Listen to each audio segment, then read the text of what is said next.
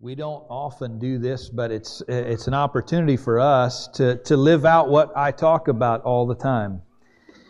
An update on Travis is that Travis has been moved into a, a, rehab facility that he is now beginning to recover and regain his life from the injuries that he sustained in the accident. And it's a, it's an amazing thing to be standing here this close to such a tragic accident in such a place that had such limited medical care. And you've heard the stories. And if you haven't, go on to my Facebook or Josh Nipples' Facebook or some others and read some of the ways in which God has taken care of Travis as well through this process. The things that he has done. I know many of you have had a chance to give, and then there's a couple of places online that if you go to F1 Engineering or if you have a, a Venmo account, if you're up on that kind of thing, you can go right to Travis's account and give to him that way. And many of you may have already done that, but we want to make sure that, that if you don't have any of that ability or if you don't deal with that kind of stuff, we're going to send around these baskets and we want to take up a special offering, and everything that comes inside of this offering is just going to be sent down to Travis to help offset those medical expenses. No pressure at all, but this is how we live out our faith in the reality of a situation based on our belief that eternity is going to be better. Our reality has to, to live out our belief in eternity. And we know that, that there's something more for Al to be doing and an opportunity for him to share. There's a way in which Travis is going to be able to use the reality of his life to express the faith that he has in God through Jesus Christ. And we've talked about this grace upon grace. We talked about it again last week and the fact that God has given us grace and given us a place and has been a provider and a protector for us since His creation of this world. But on top of that, then He gave us more grace through Jesus to restore that relationship once and for all for eternity. That out of His grace came more grace. And that we give out of the overflow of grace that has been given to us already. We have the opportunity to do that. That's what we get to do. That's what we talk about when we look at this passage out of Ephesians 2, 8, 9, and 10 that we talked about last week, that it's by grace through faith you have been saved. Grace has been provided, and then through faith you exercise that grace. You get to do that throughout your life. And so we're going to take an opportunity and we're just going to pray right now first, and then I'll get into to sharing a few things that I have written down here as well. But we've been given a pretty tremendous opportunity to see this lived out as we're talking about it. Make no mistake that, that God knows what He's doing, folks. Okay? Father, thank you for a reminder that you care for us that you care for the details of our life and that you are preparing things in advance for us to do to exercise the very faith that we have in you based upon our understanding of grace. That we have an opportunity to live differently. That we have been set apart and saved by your grace. And we get to live through faith in that, and it will change the way in which we live our lives.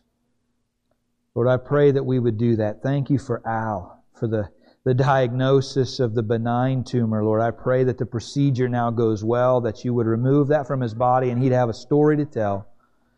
Lord, thank you for all of the ways in which you, you took care of Travis through the accident, the many people that were engaged, those that knew him and those that didn't, that stepped up and took care of him in his time of need. Lord, that these would all be stories that we can share with others about your goodness to us. That we don't believe that they are coincidences, that, that we know your hand was in these situations, and these are the opportunities we have to celebrate. Father, thank you for your grace and your love to us. In Jesus' name, amen. So, as we have been looking at these things, we talked about grace upon grace last week. This week, I want to look at the word faith. And what does that mean? that we have been saved by grace because as we read earlier, right, that Jesus is the author and the perfecter, the pioneer and the perfecter of our faith. That he was the example, right? That's really what that means. That he was the author of it. He wrote the book on it of what it was like to be faithful. That faith took him to the cross. Faith that his father would do what his father said he would do, right? That his father would deliver him over death and conquer death once and for all.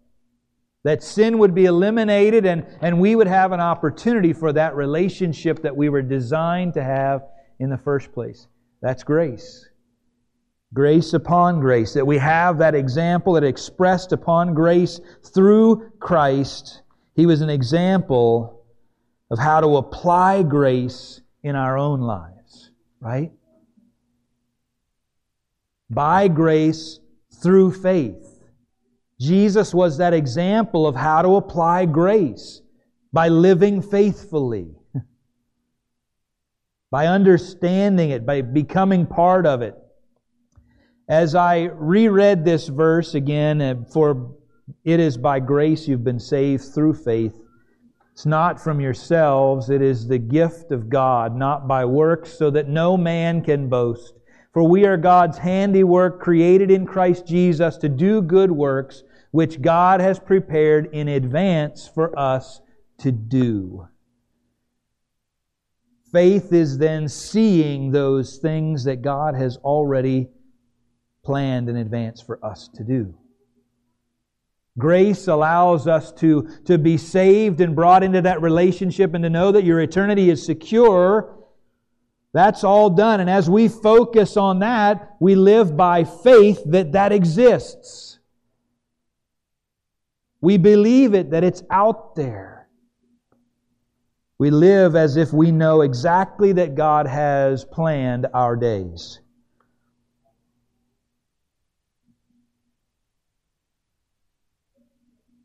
Faith is what it takes to look for and complete those good works. Faith is what it takes to look for and complete those good works that are prepared in advance for us to do. They're not easily seen all the time, are they? They take different shapes and sizes, and, and it takes us actually opening our eyes faithfully believing that God can use us in a situation for us to be used. It's the opportunity to express that faith that we believe in grace, that eternity is cared for. Faith is demonstrating by our life our belief in heavenly things. That's really what it comes down to. That we believe there's something more than just the reality we live in. Because let's face it, right? If we had faith in the earthly things that we have, they're going to let us down. All of them fail. Whether they're human, whether they're material, whatever it is, whatever you put your faith in here breaks down. It's temporary. That's just the way it is. So your faith can't be based on something that you know will fail. Your faith has to be in something that is beyond that. That has already been cared for, that there is a place being prepared for you, an opportunity for you to live wholly complete, made perfect, is what Hebrews says. That one day there'll be an opportunity for us as a body to join with all of the saints from all of history and be made perfect. And the Bible talks about that. That that's what the exercise of our faith leads to. That's the opportunity that awaits us. That by grace we've been given an opportunity to enter into a relationship that requires faith for it to work. We didn't have to do anything to receive grace. But we have the opportunity to show others grace by our faith. What Al has the opportunity to do and express is very different now, today, even. He can say to the doctors, I believed from the beginning that it was going to be okay. Because my faith wasn't in this body that I'm in right now.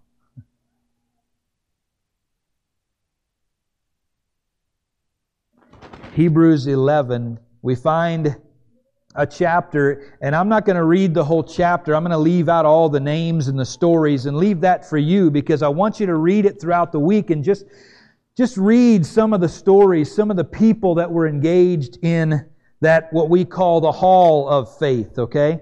Now, faith, in verse 1, Hebrews 11, now faith is confidence in what we hope for and assurance about what we do not see. This is what the ancients were commended for. By faith, we understand that the universe was formed at God's command, so that what is seen was not made out of what was visible. That very construct right there, we could talk about all day.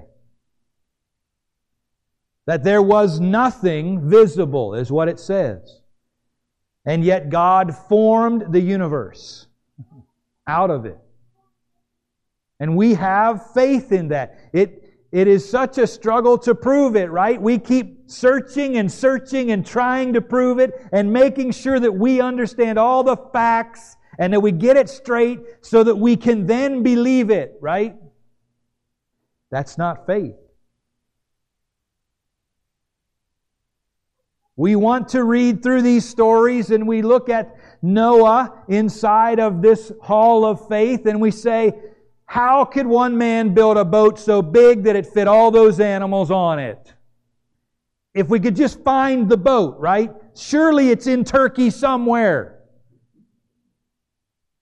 There are documentaries out there of planes that have flown over the, the, the, mountains and seen pictures of what that looks like a boat stuck in a big patch of ice and let's go find it and then we'll know.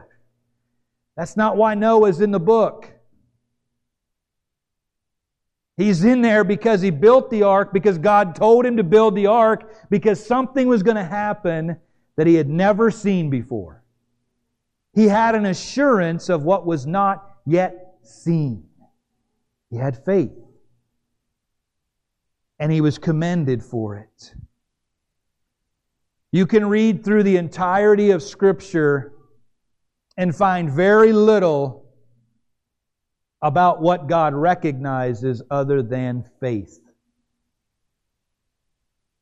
A life that is lived faithfully. It's a highly underrated commodity in our society. It's evidenced in our 50% marriage and divorce rate, right? It's evidenced in the way that we throw away relationships, we throw away cars, we throw away houses, right? Where we have no faith that God's going to provide. We have faith in the things that we can see that we can touch, that that job is better for me and it will be more security. Why? Because it's hard to live by faith. It's difficult. That's why God commends these men and, and all that will join with them in the end because of their faithfulness. That they believed in, in things, that they hoped for things that were not yet visible. That they understood they had a relationship with God Almighty, but they also had to exercise their faith in believing it and living like it. As believers, we are to see the eternal value of grace in everything that we do. Everything that we do, we should see the eternal value of grace. that everything we are doing, all of the things that we believe and put our time into and exercise our faith in, should be ultimately to the end of eternal things. That's what these men believed as they built an ark, as, as Abel offered the first fruits of, of his production here on this earth. Abel, the, the firstborn of Adam and Eve, right? He offers up a sacrifice because he knew it was the right thing to do. And he wasn't worried about whether God was going to provide more animals. He knew he would. Because he knew where he got the first ones. He knew that what we talk about, that everything is from him and through him and to him. Adam, Eve, all of them passed that on to Abel, and Abel believed it. He had faith that God was who he said he was. Abraham was called to live in a land, right, where God would show him. Abraham literally got directions to nowhere. He was just supposed to go. And I will show you where you're going to end up. That's faith. It's an incredibly valuable characteristic, but yet very underrated in our world. Successful people, wealthy people, talented people, they get recognition, right? When's the last time you saw an awards show for the most valuable player? Just like last week, right? How about the most faithful one? Ever? How about the guys that are on the scout teams every day making that talented player better? As a coach, I get that. That kid's faithful. He doesn't have to show up. He knows his playing time is not going to be higher than the kid that's more talented than him. But he still shows up and does his job faithfully. A kid that really understands that is of more valuable value to the team than anybody else that's talented. But in our world, we don't have awards for those things. And, and in the Christian life, we don't, right? Being faithful doesn't always mean that you're going to be successful being faithful means you're going to maybe battle cancer. Being faithful to go to Haiti means you may up in a, end up in a car accident that could t- take your life or at least dramatically change your life, right?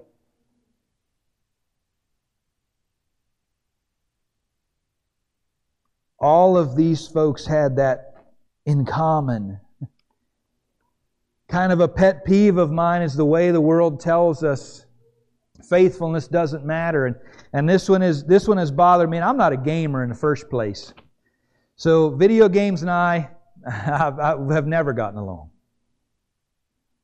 But PlayStation has this new mantra out there that is really bothering me.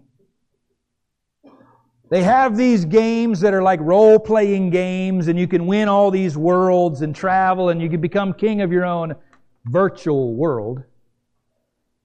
And at the end of the commercial, it flashes on the screen in big words greatness awaits. Where? In what world does greatness await? But yet, that's what we're piping into our children, folks. We're saying that you can be great because you can use your thumbs better than the other guy. Again, I'm, being totally biased here, okay? Because we tell the same kids the same thing on the football field, right? We tell them you can go get a scholarship, you can be NCAA, you can go to the pros, and you can be great. Greatness awaits there too. It's a problem in our world, okay? when we use words like this. When we tell them lies about what greatness is.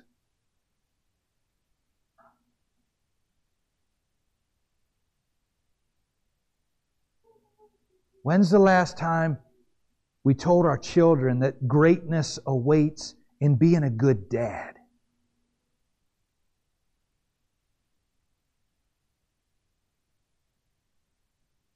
When's the last time we told our kids that greatness awaits by being helpful to the teacher at school?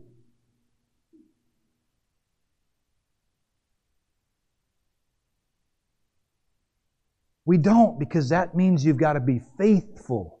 And that's a really hard concept. Doesn't have the same sizzle, does it? but it has eternal value. Inside of this same passage in Hebrews 11, you read all of these stories. I'm going to read these two small passages because this is what the Word says about these people. That all these people were still living by faith when they died. And you're thinking, thanks for the encouragement. They did not receive the things that were promised. They only saw them and welcomed them from a distance, admitting that they were foreigners and strangers on earth. People who say such things show that they are looking for a country of their own. If they had been thinking of the country they had left, they would have had opportunity to return. Instead, they were longing for a better country, a heavenly one. Therefore, God is not ashamed to be called their God. For he has prepared a city for them. There's a different country, a different city that all of the saints before and all of the saints that die today and all of those yet to come will dwell in. It's being prepared. And all of these folks that are listed in Hebrews 11 didn't see it come to fruition. They're still waiting because God is drawing us into the city as well.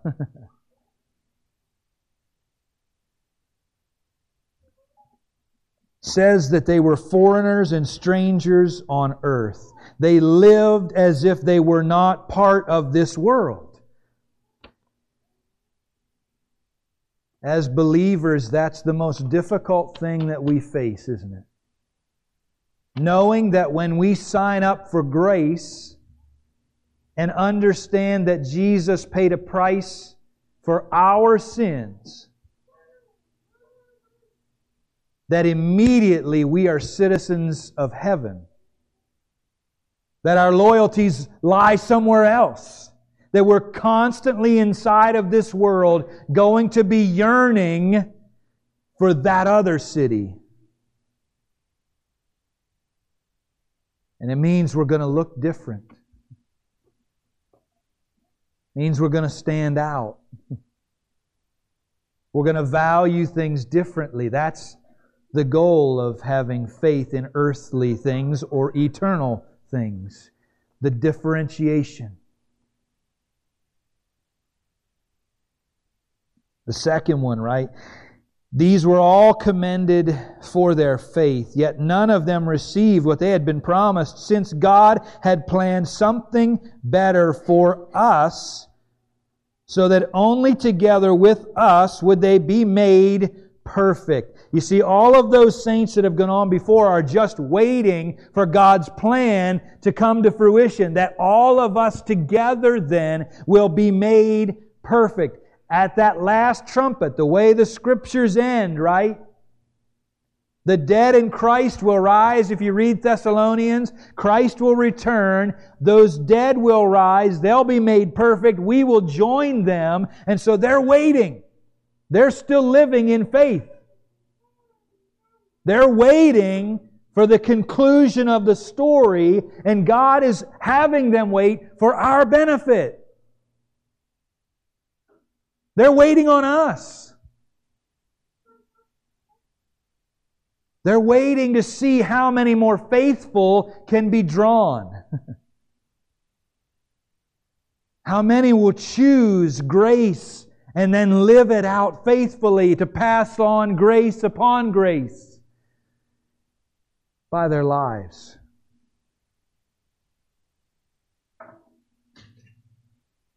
That's what we get to do. When you read those verses in Ephesians 2, 8, and 9, now that you've been saved by grace through faith, you had nothing to do with the plan, right? It wasn't of yourselves, it was a gift of God because we would just want to brag about creating our own salvation. And God said, I'm taking that off the table. It's not how grace works.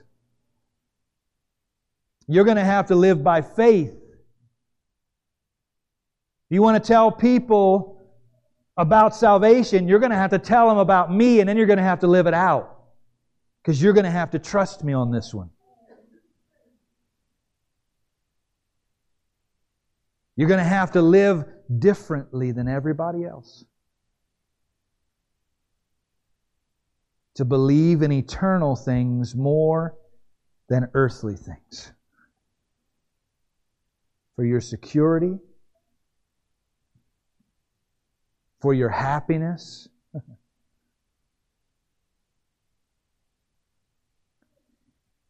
These were commended for that faith.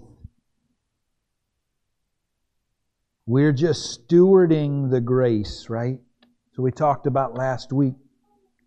We're investing our time, our money, our, our grace, the things that have been given to us, and then the overflow of that, we are investing it back into the family of God, into those that He might call to be the faithful ones, the ones that follow us, the next generation, that will then have the opportunity to wait on them.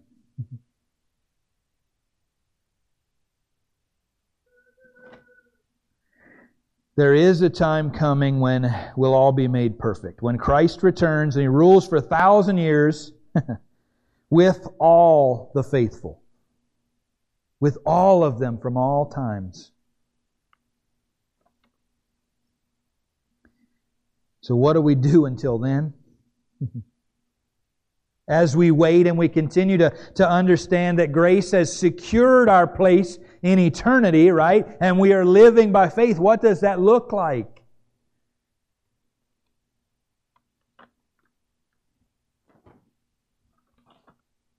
We see the things that God has prepared in advance for us to do, right?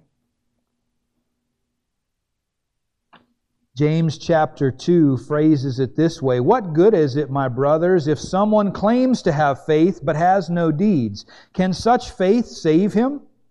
Suppose a brother or a sister is without clothes and daily food. If one of them says to them, if one of you says to them, Go in peace, keep warm and well fed, but does nothing about their physical needs, what good is it?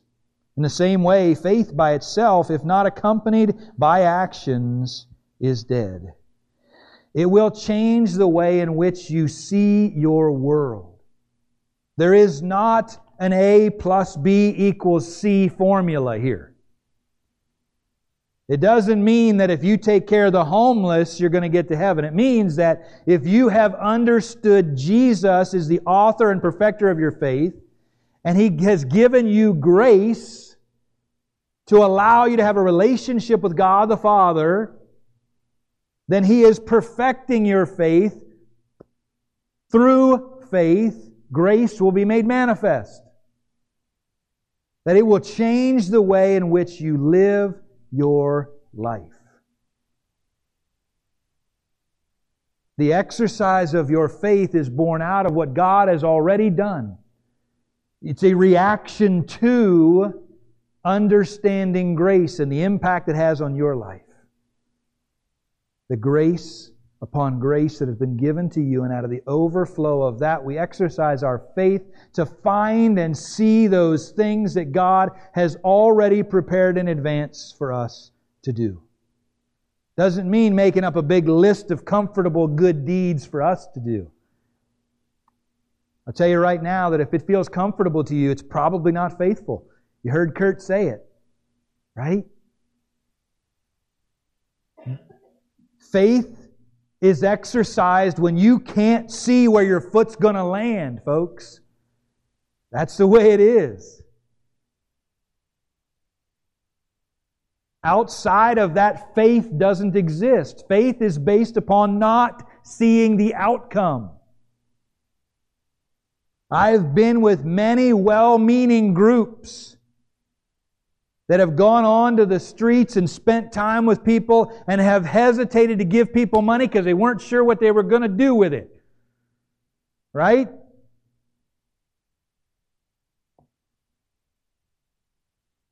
Sometimes you just got to let God take care of that, folks.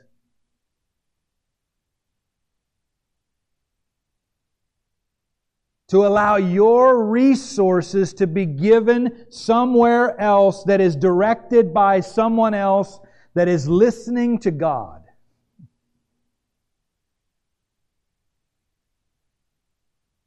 Faith means giving up control that you think you have.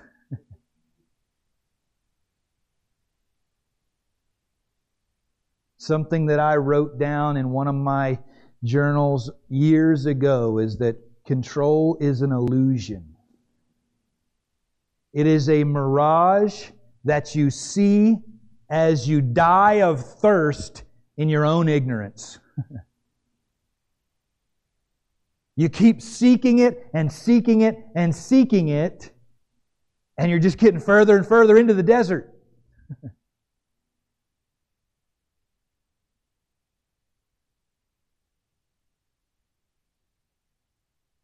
By grace, through faith, not of our works. It has nothing to do with just our faith. Our faith doesn't equal grace, right? Grace is already done and it should change the way you live through grace by faith. If I really believe in grace, then I'm going to change the way I live in faith. That's how it works. I'm not going to think of myself first all the time. That's not very faithful to make sure you take care of yourself first all the time.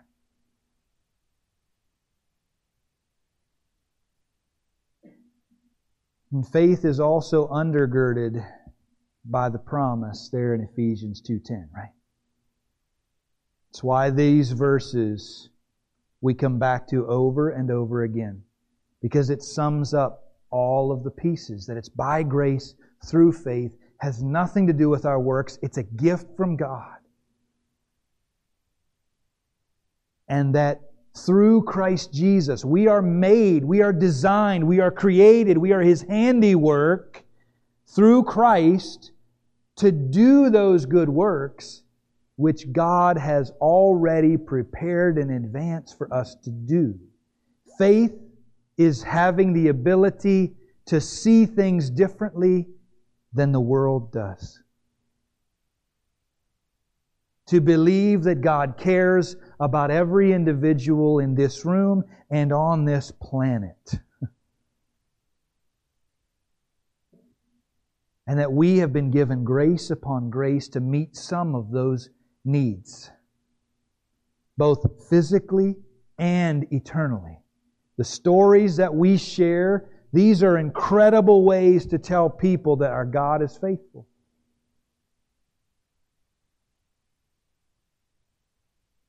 The stories that we share of, of marriages that last are incredible ways to tell of God's faithfulness through us. There are ways in which the church can speak into our world and grant value that is of no earthly understanding. but it will change eternity for a lot of folks.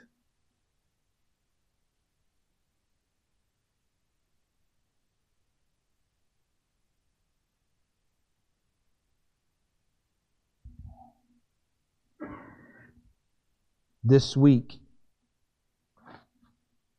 Are your eyes open to the good that God works, to the good works that God is working out in advance of you to do? Do you understand that, that your faith literally opens your eyes to something that most people won't see? The empathy, the compassion, the drawing into relationship that is counterintuitive to our world.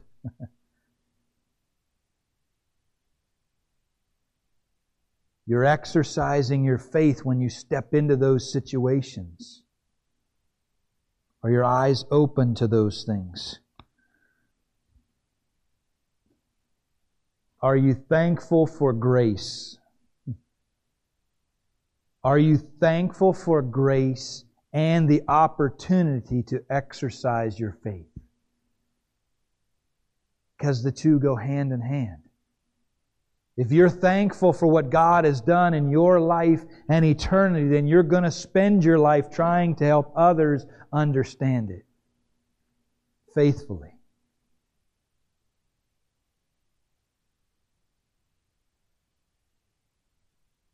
Are your eyes open to the good works that God has prepared in advance for you to do? That's the question to think about this week.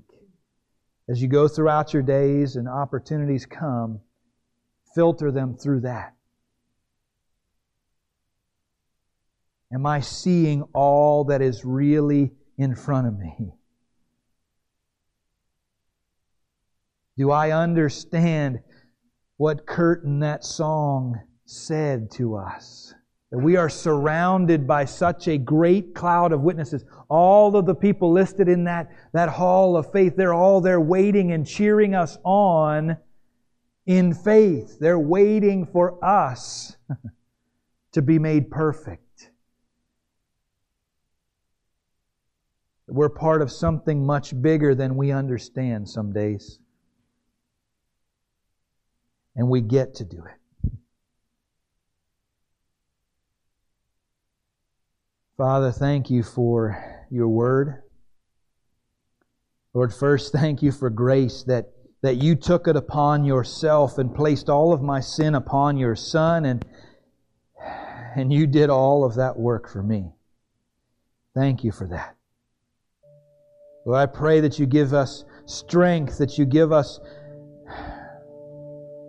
opportunity, that you allow us to see things the way that you do, that as a result of grace, we exercise faith. That as we look to you, Lord, that you continue to reveal your plan around us and that you would find us faithful. Thank you, Father, for the opportunity to do that. Thank you for helping us to see the eternal value in the world around us. In Jesus' name, amen.